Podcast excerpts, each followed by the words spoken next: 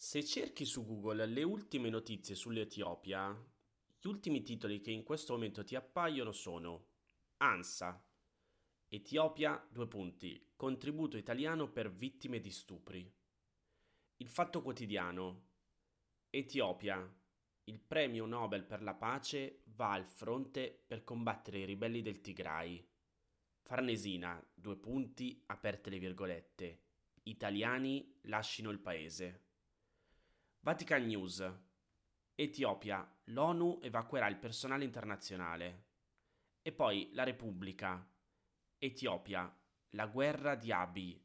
Il Nobel per la pace ora combatte al fronte.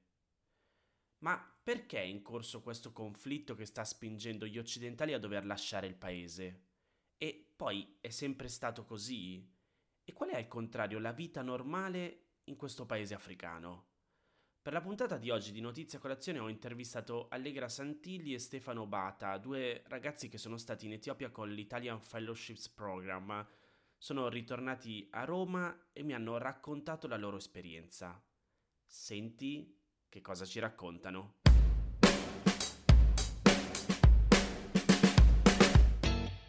Ciao Stefano, ciao Allegra. Ciao Massimo. Come stai? Molto bene. Allora, la prima volta che facciamo un'intervista a tre, loro due perché ci sta ascoltando sono insieme, mentre io sto dall'altra parte dello schermo, quindi cerchiamo di, di coordinarci. Però siete insieme perché entrambi avete fatto più o meno la stessa cosa, non so se esattamente nello stesso periodo, però avete partecipato allo stesso programma che vi ha portato in Etiopia. Chi me ne parla dei due per primo? Inizio io, dai, così cerchiamo di fare una cosa un po' coordinata. Allora, abbiamo fatto lo stesso programma che si chiama UN Fellowship Program, che è un programma finanziato dalla Direzione Generale per la Cooperazione e lo Sviluppo, che fa parte del MAECI, quindi del Ministero Affari Esteri e Cooperazione Internazionale, ma implementato da UNDESA, quindi l'agenzia ONU che si occupa di affari economici e sociali. È un programma aperto a laureati e laureate italiane, molto interessante, e che permette, cioè qual è l'obiettivo di questo programma? Fornire a giovani professionisti di svolgere un anno di formazione e lavoro sul campo o presso le agenzie delle Nazioni Unite, un'agenzia delle Nazioni Unite, oppure presso una sede AIX, quindi l'Agenzia Italiana per la Cooperazione e lo Sviluppo. Nel nostro caso siamo andati entrambi in Etiopia ed è sicuramente un programma, questa è una piccola parentesi che consiglio a tutti i ragazzi che sono interessati al mondo della cooperazione internazionale.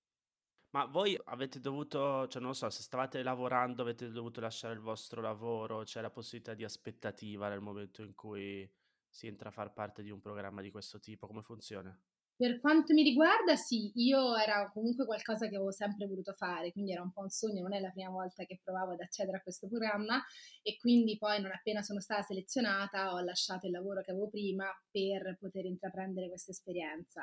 Una cosa che volevo dire, il paese non lo scegliamo noi, si fa una sorta di match tra offerta e domanda, quindi in base a quelle che sono le richieste delle agenzie e i profili dei candidati si viene selezionati per un paese piuttosto che un altro. Certo, invece per me io ero abbastanza disoccupato all'epoca, prima di essere stato selezionato. E sì, vabbè, era comunque il periodo Covid dove sì, abbastanza difficile trovare lavoro. Avevo fatto domanda um, sei mesi prima um, di tutto il processo di selezione e infine anch'io sono partito. E siete andati in Etiopia a fare cosa esattamente? Allora, noi siamo stati, mhmm, come ti spiegavo prima, ok, siamo ufficialmente sotto Iendesa, però puoi andare o presso un'agenzia ONU o una sede AIX e quindi noi siamo stati selezionati per la sede AIX di Addis Abeba. Io nello specifico faccio Communication for Development and IT, quindi comunicazione, eventi e IT, e invece Stefano è... vai vai. Sì, vabbè, io diciamo sono più nel settore economico, sviluppo mhmm, con una forte concentrazione mhmm, eh, sull'agricoltura Perciò i nostri progetti hanno a che vedere con filiere agricole, con sviluppo del settore agricolo in Etiopia. E sì, lì lavoriamo insieme al governo etiopico e anche con varie organizzazioni, ONG per esempio, per appunto svolgere questi progetti sul terreno. Ok, adesso magari poi ci torniamo più tardi. Proviamo un attimo prima di tornare su quello che facevate a riavvolgere un pochettino il nastro più che altro della storia, cioè nel senso appunto voi siete andati in Etiopia, in realtà adesso non siete più lì, siete dovuti andare via, in questi giorni leggiamo tanto insomma di, di Etiopia, oddio tanto, in realtà non abbastanza, però eh, ogni tanto passa qualche titolo che ci fa capire che in questo momento c'è un conflitto in corso interno al paese. Spieghiamo che cosa sta succedendo e perché poi esistono programmi come quello che vi ha portato lì in Etiopia. Assolutamente. Allora, per chi non sa o per chi non ha visto le notizie sull'Etiopia, al momento c'è un conflitto, sì, una guerra civile che ovviamente il governo etiopico non vuole nominare come guerra civile, però in tutti i sensi è proprio quello. Per capire questo conflitto bisogna un po' tornare indietro e vedere la storia proprio dell'Etiopia. Come sappiamo è stato uno degli unici paesi che non è mai stato colonizzato, che ha sempre avuto delle istituzioni nazionali molto forti, infatti è stato uno dei primissimi membri dell'ONU e ancora prima dell'ONU, del, della Lega di Nazioni. Perciò in Etiopia c'è sempre stata questa identità nazionale molto forte, nonostante nel paese ci siano più di 85 etnie diverse e gruppi etnici diversi. Questo ha fatto sì che diciamo, il conflitto è sempre stato presente nel paese perché coordinare un tal numero di gruppi diversi con lingue diverse è sempre un compito molto difficile. Io per spiegarlo un po' ai miei amici italiani qui, faccio sempre l'esempio dell'Italia pre-rinascimento con vari principi dappertutto, nessuno che parlava la stessa lingua e per eh, unificare tutta l'Italia c'è stato uno sforzo enorme. Stessa cosa in Etiopia, però senza questa risoluzione, ovvero senza una lingua comune che ha unito il paese. Infatti ogni volta che viaggi all'interno del paese ti ritrovi con 5-6 lingue diverse e una difficoltà incomprensibile a comunicare.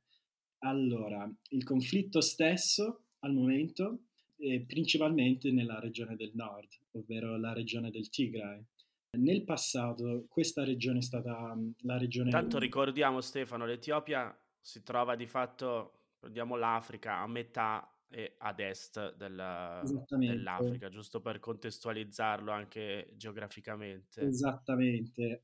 L'Etiopia ha tanti paesi attorno a sé, per esempio la Somalia, il Sudan, il Sud Sudan, anche il Kenya, perciò si trova veramente al centro di questa regione. Questo ha anche avuto un impatto sul conflitto, perché come vediamo adesso l'Eritrea si è unita alle forze del governo etiopico per attaccare questa regione del Tigray. Tigray, essendo stato la regione principale per 27 anni, che diciamo eh, sì, al potere il partito politico del Tigray, che si chiama la TPLF, è rimasto in potere per 27 anni. Adesso abbiamo un altro governo con un altro gruppo, un'altra etnia al potere e mh, mm, si sono scontrati con il vecchio. Ma in questo caso, quando c'è stato il cambio di governo, ci sono state delle elezioni democratiche che hanno portato sì, al cambio di governo? Esatto. Okay. Infatti la transizione è stata abbastanza pacifica. L'unico problema è che non si è mai risolto questa questione di conflitto che esisteva già da tanti anni tra il Tigray e il, il resto del paese. Se conoscete un po' la storia della regione, conoscerete sicuramente che l'Etiopia e l'Eritrea, al nord dell'Etiopia, ehm, sono stati in conflitto per tanti anni e finalmente nel 2020, ovvero recentemente, la pace è stata, diciamo, finalmente ottenuta tra, tra questi due paesi. Però adesso sappiamo che il primo ministro, Abiy Ahmed, dell'Etiopia, ha avuto altri interessi quando ha stretto questo patto con l'Eritrea. Al momento il conflitto si sta svolgendo in modo abbastanza complicato perché essendo stati attaccati le forze del Tigray adesso stanno cercando di riprendersi non soltanto la loro regione, ma addirittura hanno cominciato ad avanzare verso la capitale, al sud. È per questo anche che probabilmente se ne è parlato di più anche in Europa e in Italia, perché comunque il conflitto è iniziato un anno fa, però quant'è che se ne parla in Italia? Un mese, un mese e mezzo, forse anche meno. Allora, io sto guardando la cartina in questo momento, cioè sempre per cercare di collocarlo a chi semplicemente ci sta ascoltando, c'è la regione del Tigre, eh, si trova appunto a nord e quindi confina con, uh, con l'Eritrea e quindi questo probabilmente è il motivo per cui dicevi che c'è stata l'unione poi per insomma la, la conquista. Però scusa, in questo caso mi viene da chiederti, cioè perché una parte interna all'Etiopia, un'etnia, non lo so, in questo caso che ha preso adesso il potere interno all'Etiopia, va a fare un accordo con quello che però è uno Stato che è fuori dal, dall'Etiopia. Certo, comunque la cooperazione regionale è molto forte. Vedi l'Etiopia che comunque ha accordi con il Sudan, ovviamente il Kenya, non soltanto economici ma anche sociali. Si è cominciato a parlare di un unico passaporto addirittura per l'Unione Africana. Perciò, diciamo, questi discorsi tra paesi diversi, tra governi diversi, si sono sempre tenuti. In questo caso l'Eritrea e l'Etiopia, essendo molto vicini culturalmente, anche nella storia, hanno deciso di finalmente cessare qualsiasi conflitto che c'era prima negli ultimi 27 anni per cooperare finalmente. L'unico problema è che la regione del Tigray non è mai stata d'accordo con questa pace, con sì, l'Eritrea in generale, e perciò è scoppiato questo conflitto. E nonostante sia, cioè, appunto, una, una parte piccola, perché se io guardo l'Etiopia, appunto, no, la, la parte del Tigray in questo momento è piccolina, è, sì. Cioè, è molto più cioè, no, sto pensando, non è manco se fosse la Lombardia, come se fosse forse la Valle d'Aosta in, sì. in confronto, no? Se facciamo un confronto regionale con, con le regioni d'Italia. Però, cioè, io quello che continuo a domandarmi, no? Anche rispetto poi ad altre storie che in questo periodo sto incominciando ad approfondire dei vari paesi africani. Cioè, quanto davvero è soltanto un problema etnico? Quindi tu prima ci dicevi si parlano ancora tante lingue diverse e quindi probabilmente appunto eh, ci sono, sono culture diverse e quanto invece è appunto più probabilmente, non so, un problema economico e de- della gestione economica del paese. Sì, più che un problema economico, direi che il vero problema è cominciato negli anni 40, ehm, dopo appunto varie invasioni degli italiani anche, perché come sappiamo l'Italia ha provato a colonizzare l'Etiopia, ma con eh, la formazione del paese dell'Etiopia si è visto un, un gruppo, eh, cioè il gruppo Amhara della regione Amhara, proprio sotto il Tigray, che ha preso il potere e questo gruppo è rimasto in potere per 40 anni e passa. Dopodiché c'è stato il periodo comunista del partito Derg che è entrato in potere, ha cercato di rivoluzionare il paese però con tante difficoltà, è stato infatti un periodo molto brutto nella storia etiopica. E infine, diciamo, la cosiddetta democrazia è cominciata negli ultimi 30 anni con elezioni democratici regolari. Però, diciamo, tutta questa storia, tutto questo passato ha veramente diviso le etnie diverse perché ogni volta che un gruppo entrava al governo, cioè vinceva delle elezioni oppure appunto faceva una rivoluzione e si prendeva il potere, di solito quel gruppo badava sol- sempre e soltanto a se stesso, ovvero se il gruppo Amara stava al potere, la regione dell'Amara diciamo, si sviluppava molto più in fretta rispetto alle altre regioni. Perciò si vede anche questo lato economico di dove vengono spese le risorse e come vengono gestite a livello nazionale. Eh, appunto chi sta al potere decide dove andranno le risorse ed è un problema che si è visto per tanti anni e che appunto vediamo l'impatto di questo nepotismo anche, lo possiamo chiamare così, anche oggi.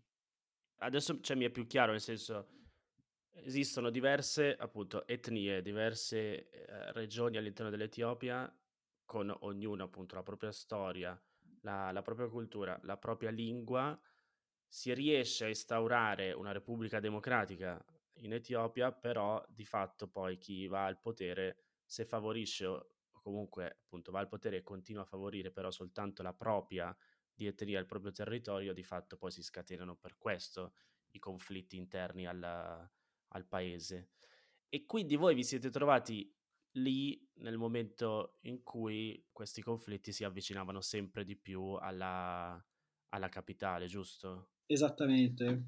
Non so se Allegra vuole parlarne un po', però diciamo la situazione nella capitale era abbastanza tesa. A un certo punto tutte le ambasciate diverse, francesi, italiana, inglese, americana, hanno detto ai loro connazionali di andarsene il più esatto. velocemente possibile. Più che altro hanno consigliato di utilizzare i voli di linea e di tornare e poi insomma di lasciare il paese. E quindi, e quindi adesso siamo qui.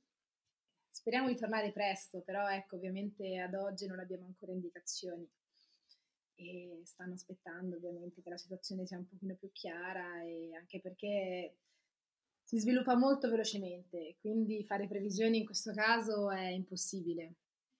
Vedremo, nel caso ovviamente vi terremo aggiornati. Beh, quello di, di sicuro. Però io tornerei a quando eravate lì più che ad adesso, no? Perché Allegra no, ci hai raccontato, ti occupavi più della parte di comunicazione e qui tra l'altro ti chiedo, cioè in che senso ti occupavi di, di comunicazione, magari cosa, cosa, facevi e anche invece Stefano sulla, sulla tua parte dopo, cioè siete lì ad aiutare quindi il governo magari per lo sviluppo della, del territorio, però quindi come è fatto il territorio, come è fatta la vita lì in, in Etiopia? Esatto, più che altro vorrei fare una piccola parentesi perché questa è la situazione che mi ha raccontato, però la nostra vita ad Addis Abeba perché poi non ci siamo potuti spostare tanto dalla capitale, proprio per la situazione che ha descritto poco fa Stefano. Il sud era più tranquillo, quindi sì, ci si poteva ancora andare, probabilmente ci si può ancora andare, però la nostra vita si è sviluppata principalmente ad Addis Abeba e Addis Abeba è sicuramente una città molto interessante nella quale vivere. Ovviamente gran parte della giornata eh, viene presa dal lavoro, però poi ci, diciamo, la vita si sviluppa anche in tante altre attività. Innanzitutto è una città molto grande, una, una, città in cui sono presenti molte istituzioni, io la definirei un po' la Bruxelles africana, eh? avendo vissuto a Bruxelles un po' ecco, da, dal punto di vista istituzionale e politico me la ricordava perché comunque è sede dell'Unione Africana, c'è l'HQ, quindi l'headquarter della Commissione economica per l'Africa delle Nazioni Unite, nonché rappresentanze, uffici e sedi di altre agenzie ONU, Unione Europea, ONG e così via.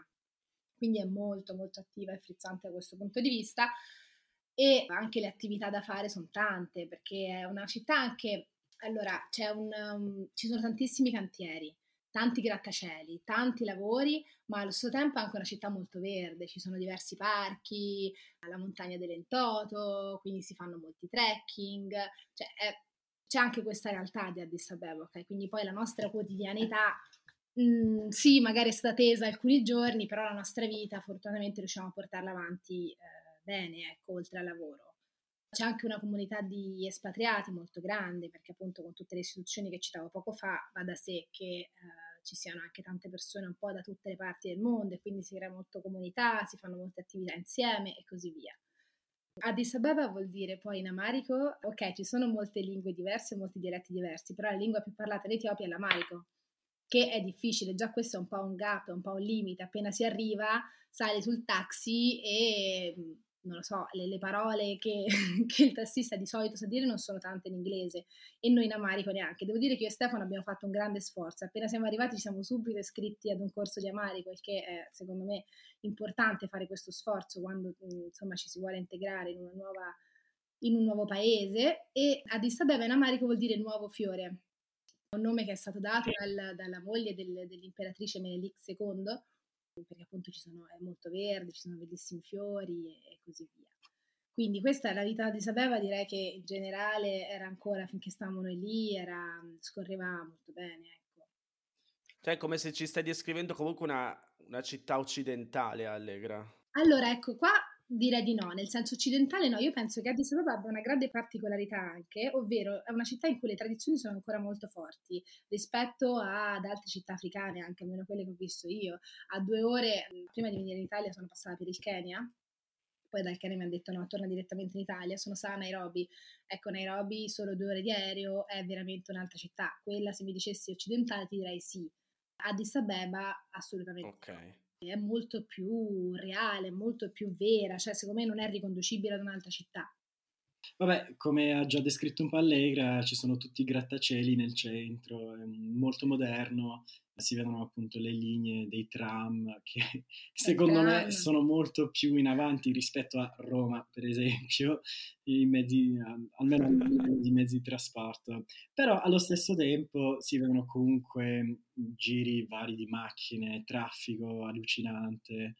Pure lì via. a Roma non è che siamo eh. messi tanto meglio con il traffico, però ecco una cosa che devo dire, fanno, ad Addis Abeba sono rimasta stupita della fila precisa e lunga che rispettano per poter entrare nei mezzi di trasporto.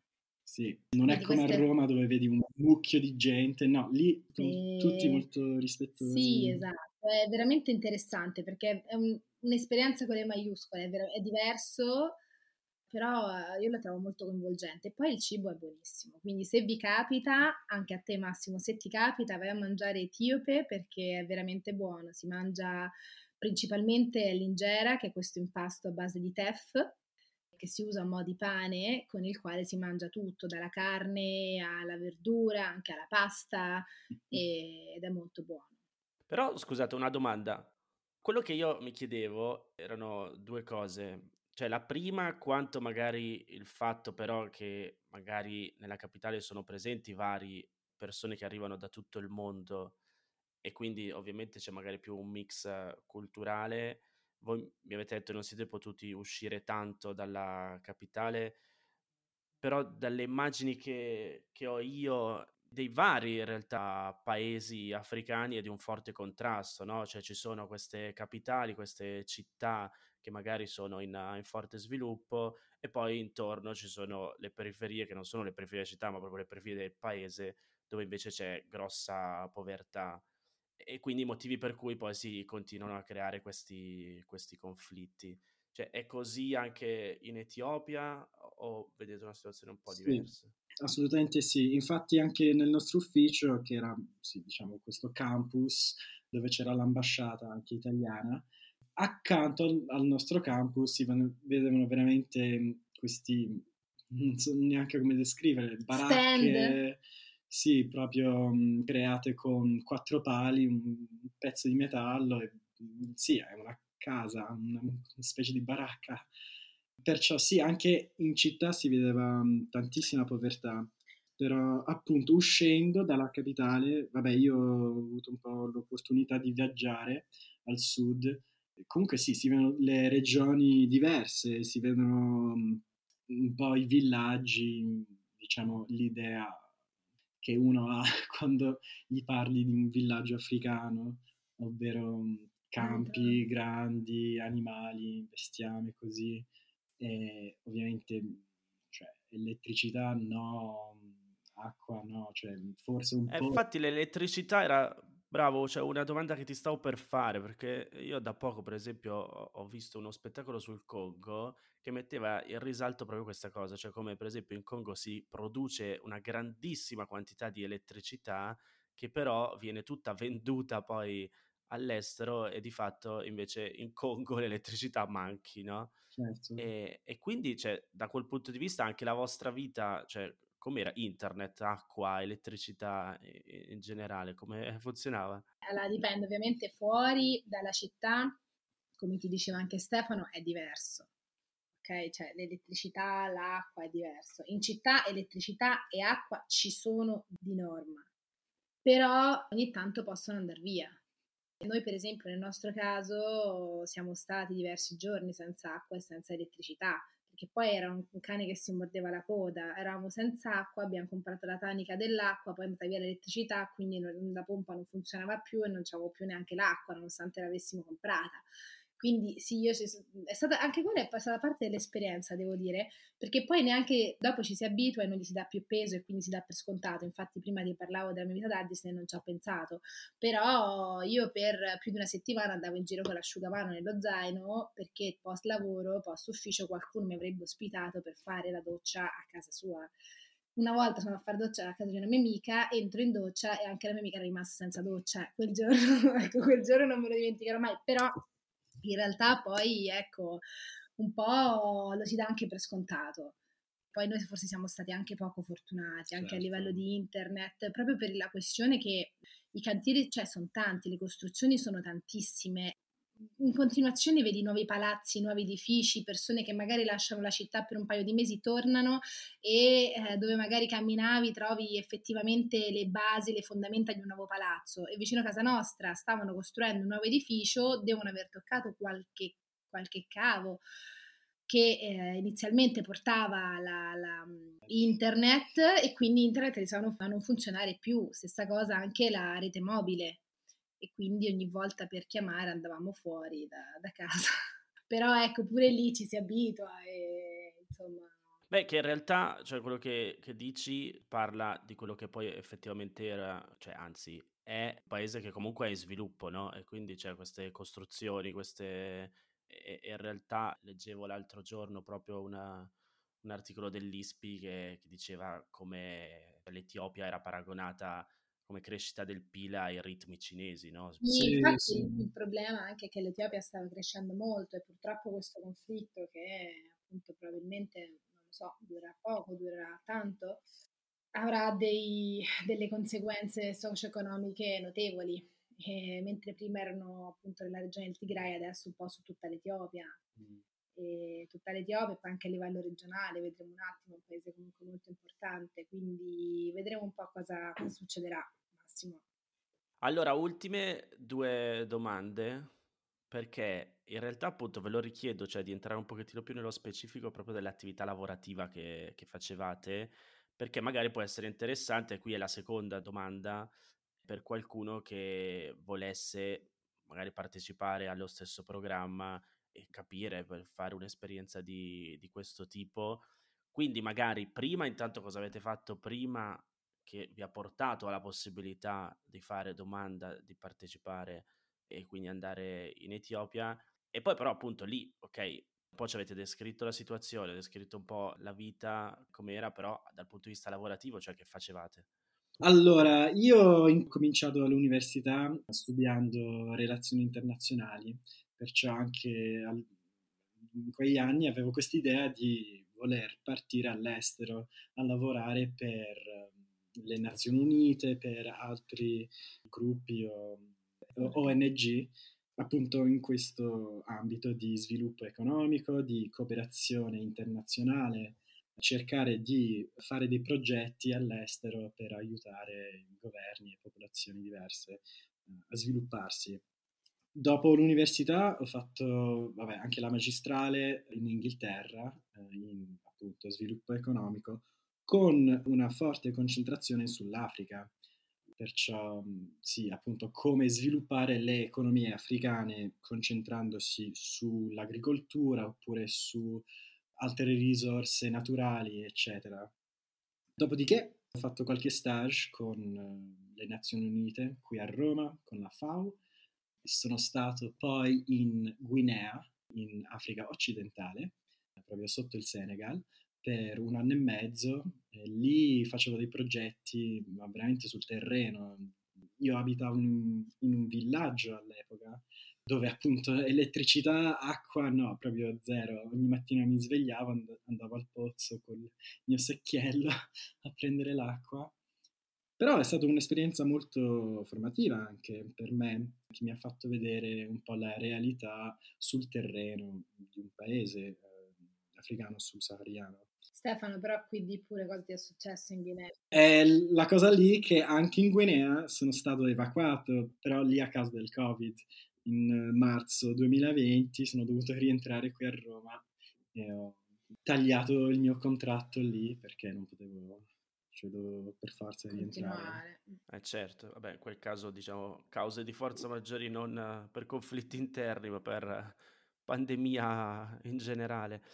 Però Stefano, scusa, quando tu parli di lavorare sul terreno, cosa intendi?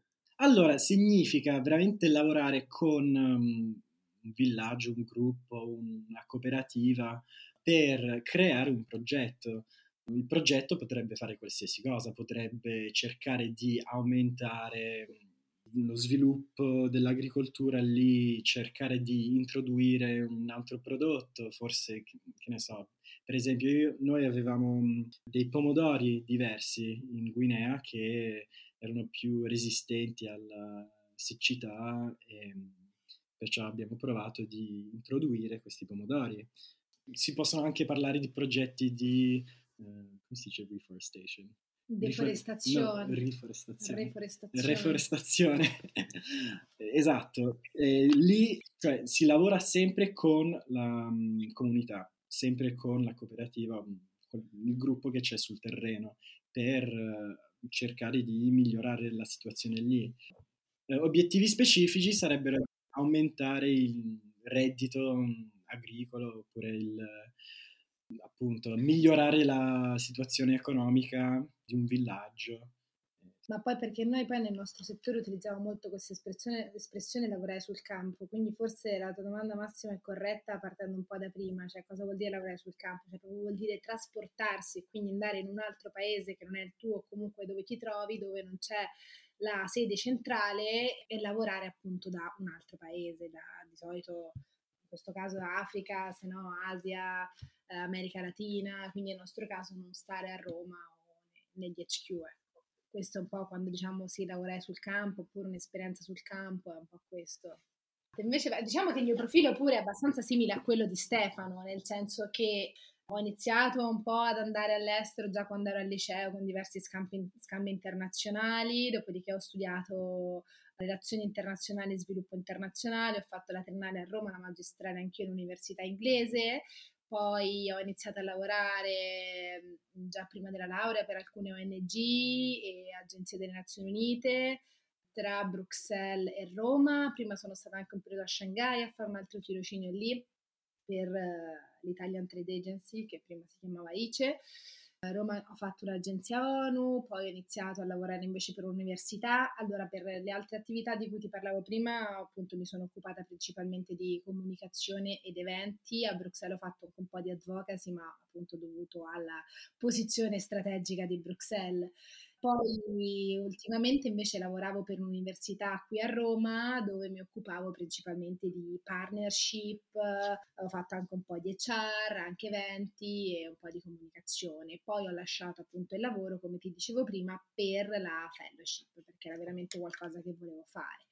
Qui appunto faccio comunicazione digitale e non, quindi tutte le, le diverse attività, quindi social media, articoli, discorsi per eventi, eventi, agende e così via. Certo è che la situazione non è che permetta al momento di avere tanti eventi come un programma. Mi occupo anche un po' di IT, quindi del sito, lato trasparenza, un po' su tutti i settori, perché ovviamente poi il mio ruolo che si applica a tutti i settori, tra cui anche quello di Stefano, ma a tutti i settori dell'ufficio. È un lavoro molto interessante, un consiglio che io vorrei dare a tutti i ragazzi sono, e ragazze che sono interessati un po' a questo, a questo campo è sicuramente di iniziare da subito ad avere esperienze internazionali e conoscere lingue bene. Bene vuol dire un minimo B2, ecco che poi vanno un po' di pari passo, no? quando si hanno esperienze internazionali si praticano anche lingue di conseguenza si migliora sia a livello professionale, personale e così via.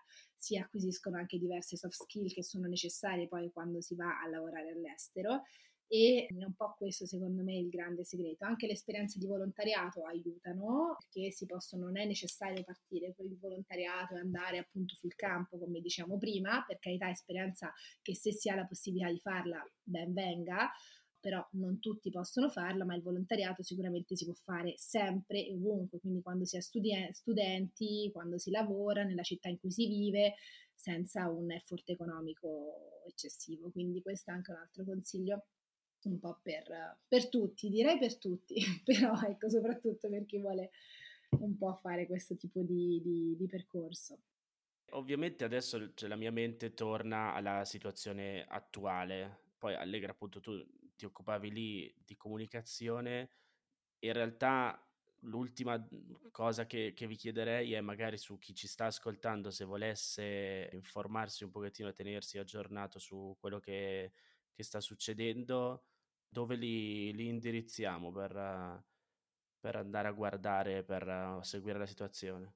Questa è una bella domanda perché purtroppo a volte le notizie non sono sempre così reliable, no? Anche se le fonti magari lo sono, bisogna sempre leggere più di una notizia, direi, sullo stesso fatto. Questo può essere un, un consiglio. Quindi sì, eh, ovviamente online, Ethiopia News, sezione notizie, iniziamo con, posso fare i nomi? Non si possono fare i nomi si possono fare. Magari no? iniziamo con fonti italiane, poi andiamo su Al Jazeera, anche fonti locali, e già si capisce un po' la differenza. BBC, però ecco, non leggere solo una fonte, perché purtroppo anche quando ne eravamo lì, ma tuttora a volte escono notizie un po' magari non, non lo so, non così veritiere, non così... C'è tanto fake news. Anche. Ci sono un po' di fake news che vengono riportate nel modo scorretto e quindi poi secondo me influenzano il lettore e e non è così, non è così. Quindi è importante, vabbè, ma questo Massimo lo sai meglio di me, bisogna sempre informarsi, leggere più di, di, una fonte e soprattutto non fonti che provengono dallo stesso paese, cioè nel senso leggiamo una fonte italiana, l'altra americana, ok, poi magari una locale, una europea un po' più aperta, ecco, insomma, bisogna cercare un po' di fare questo esercizio. E proviamo poi ad incrociarle per capire quale può essere la realtà più vicina a quello che stiamo leggendo. Esattamente, esattamente. Però ecco, ci auguriamo il meglio, tutti quanti il meglio per l'Etiopia e vediamo, anche perché noi ci siamo trovati benissimo, sono trovata benissimo, gli etiopi sono un bellissimo popolo, aperti, super friendly da subito, cioè amichevoli, molto accoglienti, molto accoglienti quindi ecco sicuramente finger crossed. Ecco. Beh, so che continuo a dire l'ultima cosa che vorrei dire, però cioè, è, è, vero, no? Nel senso che poi ogni volta che noi pensiamo a, ok, vogliamo andare a lavorare magari fuori dall'Italia e per la maggior parte di noi si pensa appunto, vabbè, prima Londra, adesso magari si pensa un pochettino di meno Londra, si pensa agli Stati Uniti, si pensa... Cioè, c'è chi ormai pensa anche alla Cina che è in forte sviluppo, però in realtà appunto da quello che, che ci dite anche banalmente la bellezza di poter andare a lavorare in, uh, in, questi paesi africani, per quanto magari bisogna fare certe rinunce, però si porta a casa qualcos'altro. Guarda, alla fine qualsiasi cosa che tu possa avere qui in Italia lo trovi sicuramente lì, tranne forse che ne so, qualche cosa, lo so che Allegra non trovava la sua crema idratante per la faccia, però cioè, comunque tutto si trova, eh, almeno ad Addis Abeba ci sono centri commerciali, supermercati, qualsiasi tipo di pasta, mm, che ne so, che puoi volere lo trovi, ristoranti cinesi, indiani, sì. coreani, cioè giapponesi, italiani, si mangia dell'ottima pizza anche ad Addis Abeba, poi si vive bene, ecco. Eh no, era giusto per togliere un po' il falso mito appunto dell'immagine. De... No, ma sono d'accordo Massimo, perché anch'io prima di partire ero, non dico, ero molto contenta, però sai, si è spaventati perché non si conosce la realtà mm. e quindi spesso quando non si conosce si fa influenzare in modo negativo, è molto più facile farsi influenzare in modo negativo. E infatti... Infatti, ecco, l'importante è informarsi, chiedere alle persone che ci sono già state, alla fine come ci vivono tantissime altre persone perché non ci posso vivere anch'io, no? A me la mia vita lì piaceva molto. Speriamo la possibilità di, di poterci tornare e, e seguiamo cosa, cosa avviene. Esatto. Vi ringrazio entrambi e poi magari se, se, arrivano domande da chi ci sta ascoltando, se vuole approfondire, o ve le giro o faremo un'altra puntata per rispondere eh, alle girale, domande. Certo. Giracele pure, anche perché adesso il programma di cui parlavamo prima, la UN Fellowship, è aperta, quindi a me già sono su LinkedIn arrivate tantissime mm. tantissime richieste di informazioni e quindi chi fosse interessato è adesso il momento giusto per candidarsi. Ottimo, grazie mille, un abbraccio a entrambi.